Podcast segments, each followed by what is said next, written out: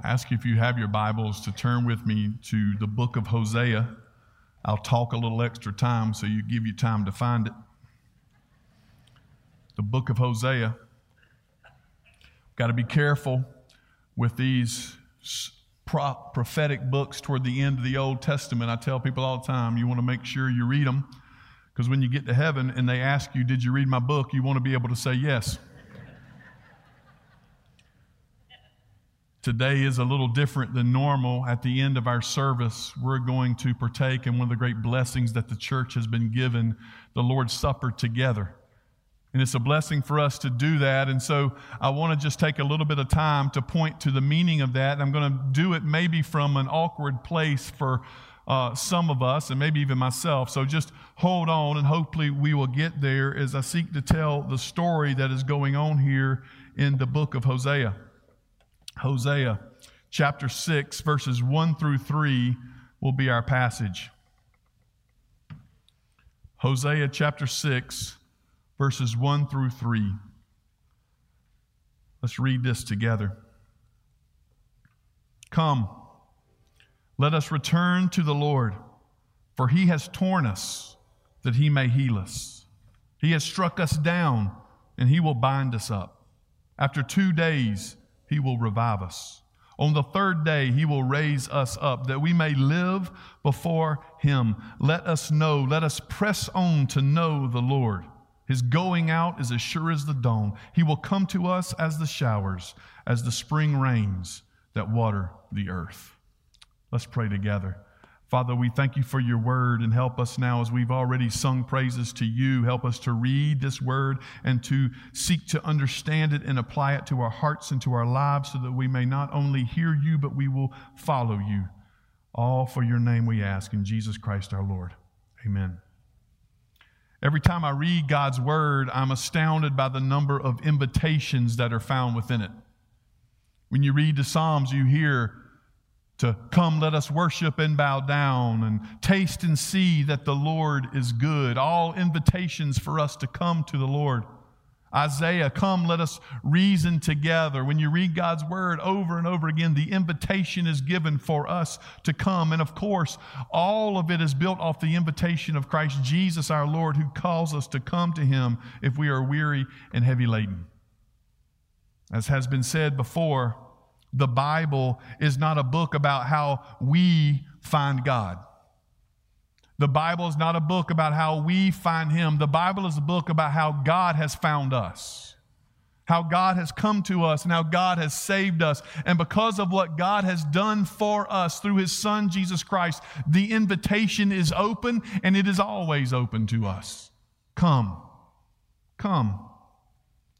How the Lord, in spite of our sin, has pursued us.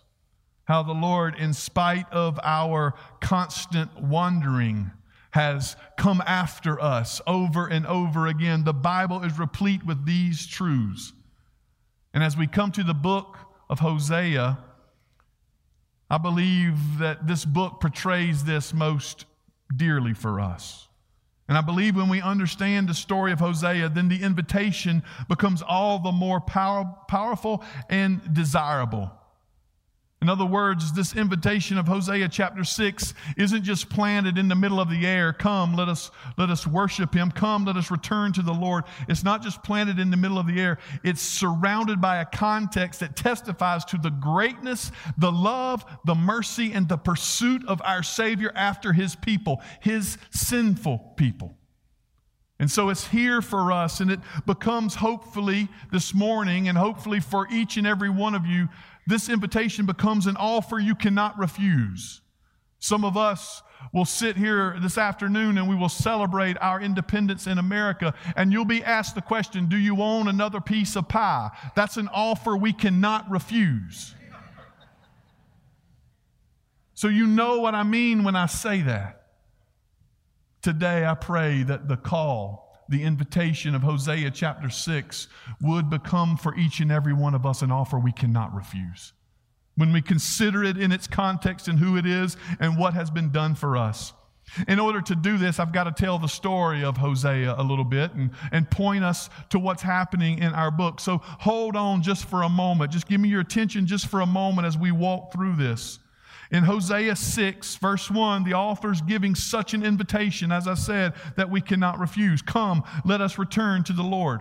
In order to understand, in order to understand the power of that invitation, we put it in the context of the book of Hosea. The book of Hosea is about Hosea's life and his story. Some, uh, Martin Luther has called this book the second greatest love story in the Bible, second only to the love that Christ has for his people as he comes after. In Hosea chapter 1, verse 2, God recognizes that his people have been unfaithful.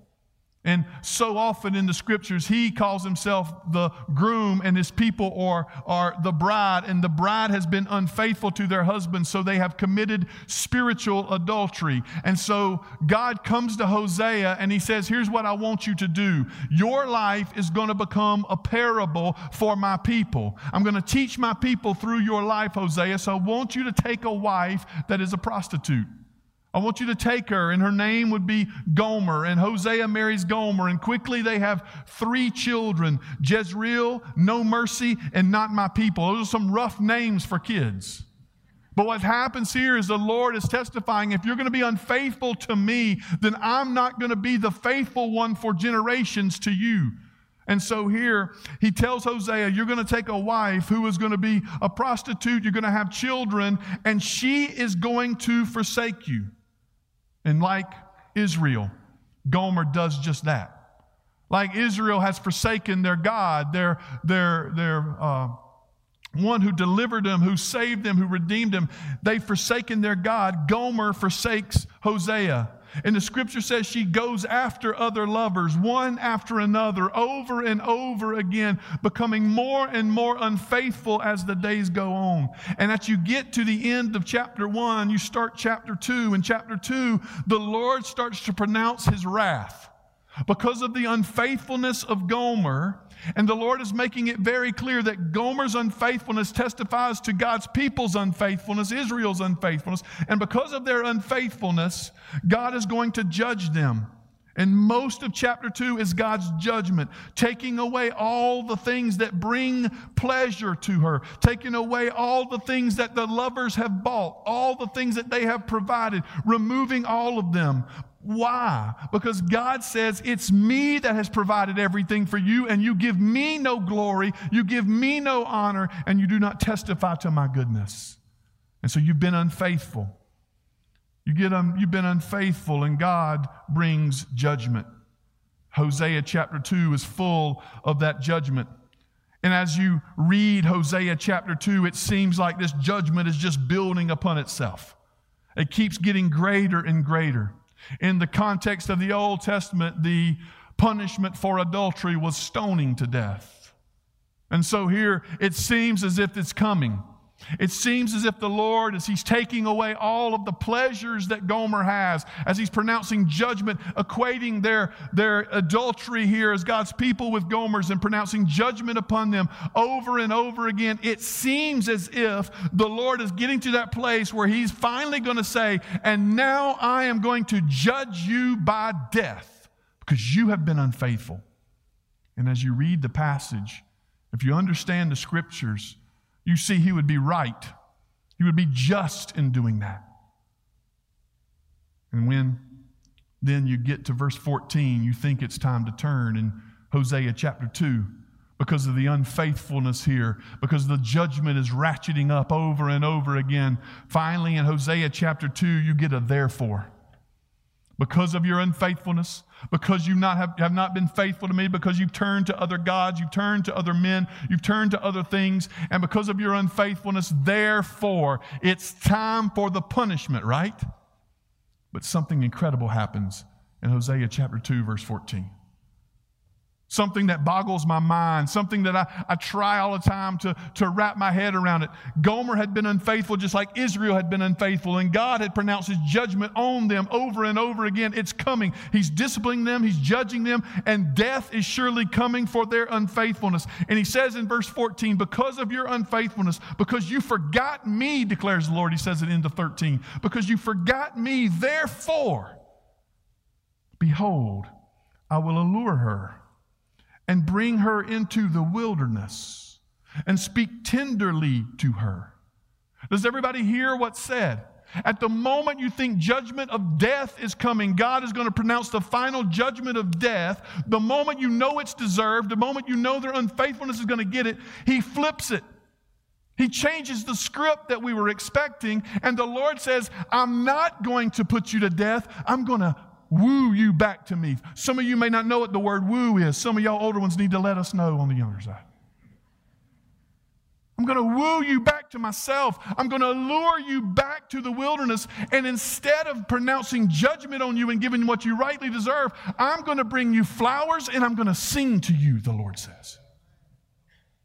I'm going to bring you flowers and I'm going to welcome you back. I'm going to bring you back to myself. I'm going to bring you back to who I am. And he says in verse 15, and there I will give you vineyards and I will make the valley of Achor a door of hope. And there she shall answer as in the days of her youth, as at the time when she came out of the land of Egypt.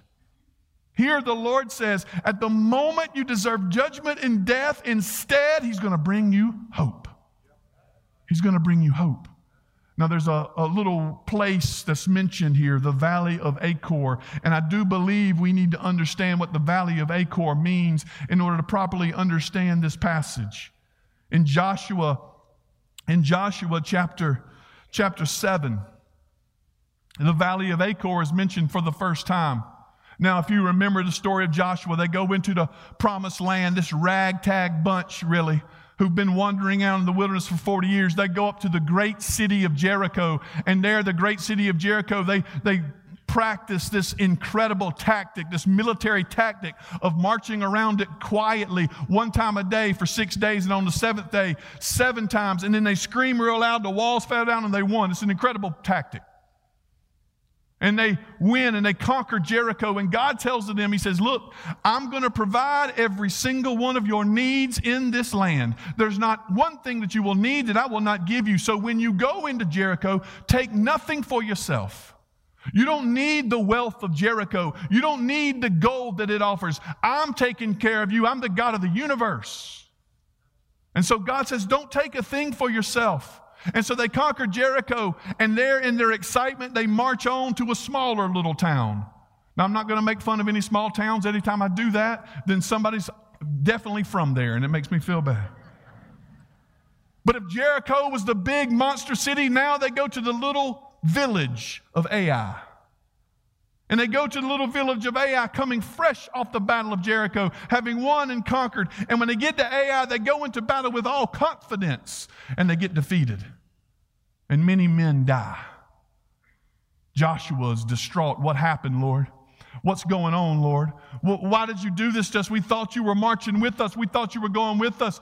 And the Lord says, Go check Achan and his tent. There, a man named Achan we find in Joshua chapter 7, verse 22, Joshua sent some messengers and they ran to the tent of Achan, one of the leaders amongst Israel.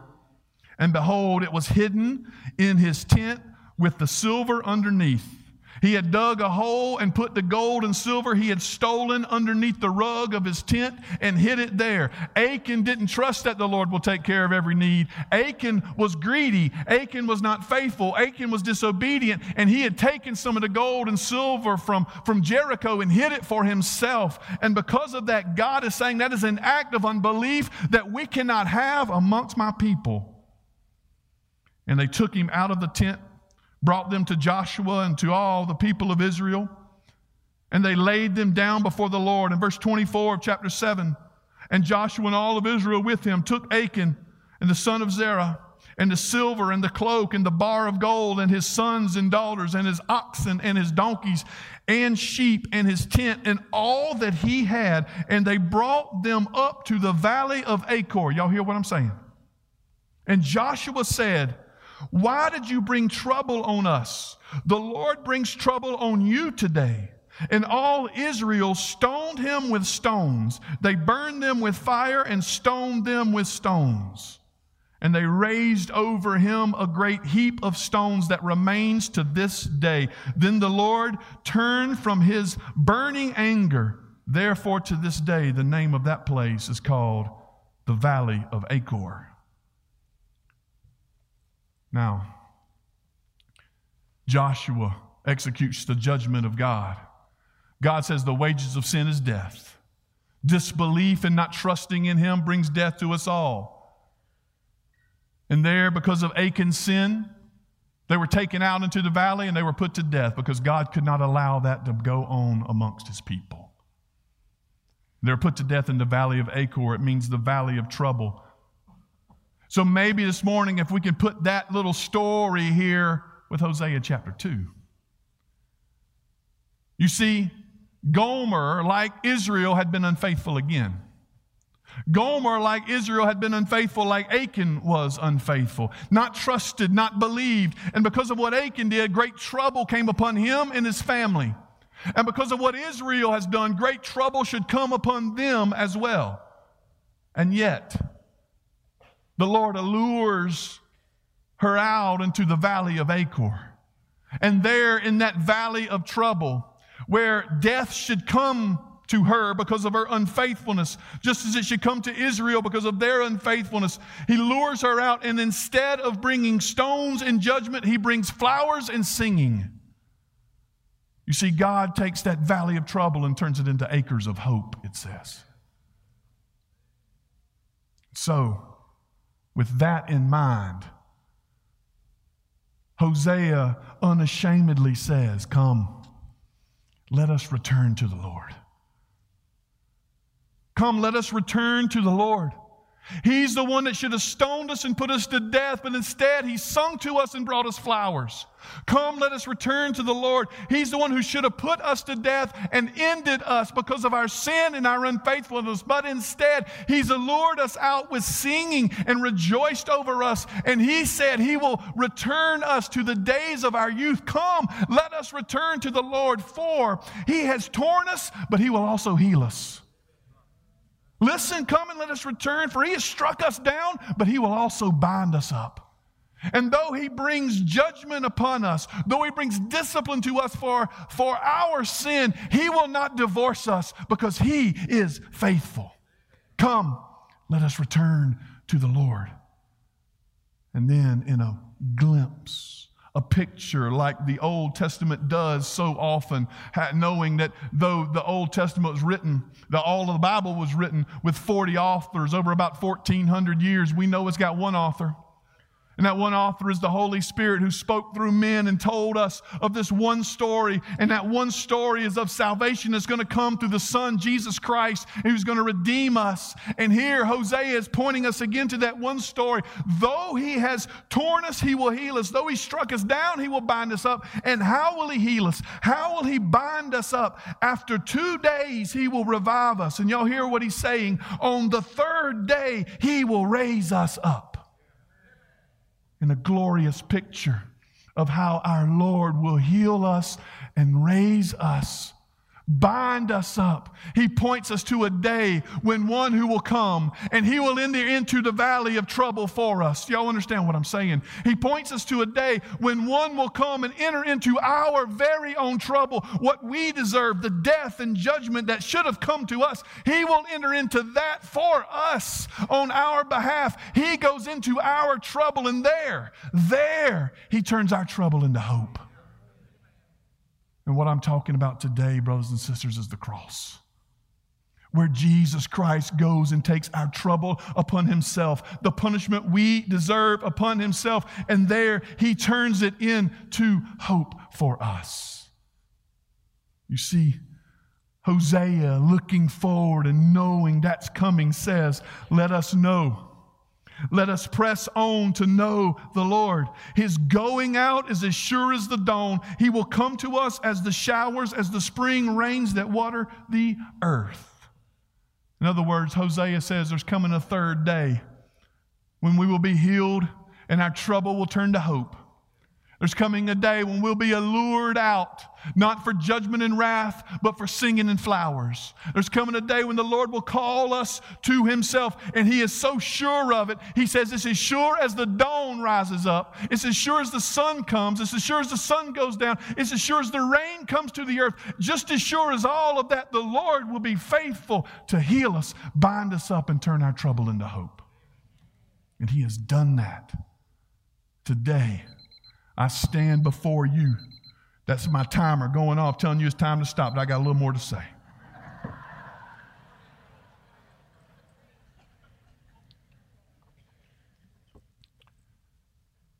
Today, He has done that. We stand on this side of the cross proclaiming this truth to you today. That though the sin that has held you down and put you in bondage and brought nothing but trouble upon you over and over again, though it is there in your life, the Lord is calling you. He's saying, Come on out. He's not coming and saying, I'm going to put you to death, I'm going to stone you. He's coming and saying, I'm going to die for you. And not just am I going to die for you, we stand by the precious blood of Christ today to be able to say, He has already died for us. Just as sure as the sun comes up and it goes down, our Savior has come and t- turned our trouble into hope. Do you know that hope today? In the 245 year history of this country, God has been faithful through several times in that time to look upon us with a special refreshing of the Holy Spirit. Those things we call revival. And I am confident today that what we need as a country is the same thing the world needs is revival. And we have a God that we can proclaim that does not bring judgment to us, but brings us flowers and singing. And revival, if it's going to start in our country again, is going to start here in this place today. And it's going to start by God's people coming before the cross, bowing down before the one who has sung to them and given them all his honor and glory through the Son, Jesus Christ. It's going to come before us as we humble ourselves before Him, recognizing that we deserve the valley of Achor, but instead we got acres of hope in Jesus. And we trust in Him. So today, as a people, we want to collectively hear the invitation of the Lord. An invitation that we cannot turn down. That's too good for us, but yet is offered for us. The invitation to come, let us return to the Lord. In just a minute, my brother Scott's going to come up and lead us in singing Hosea chapter 6, verses 1 through 3. And here's what I want you to do this morning after we sing that we're going to celebrate the Lord's Supper together. You should have gotten the elements when you came in. So they were at the doors. If you did not get those, by all means, if you have trusted in Jesus and you have followed him through baptism and you today want to partake of that Lord's Supper and find yourself at the foot of the cross again, celebrating the allure, singing, and flowers of our Savior that has redeemed us. By all means, if you hadn't gotten yours yet, ease out there. I didn't tell you that before the sermon, didn't want y'all getting up but find them. But as we sing this song together, contemplate what is calling us to do. Think of the Lord that has redeemed us. And come, let us return to Him. Let's pray. Father, we thank you for our Savior, Jesus Christ, our Lord. And God, when we deserved death, when we deserved judgment, when we have brought the trouble upon ourselves, you have turned our trouble into hope through our Savior, Jesus Christ. So, God, help us. Help us today to not forsake this invitation. Help us, God, to, to see it as an offer we cannot refuse. Help us to see Jesus today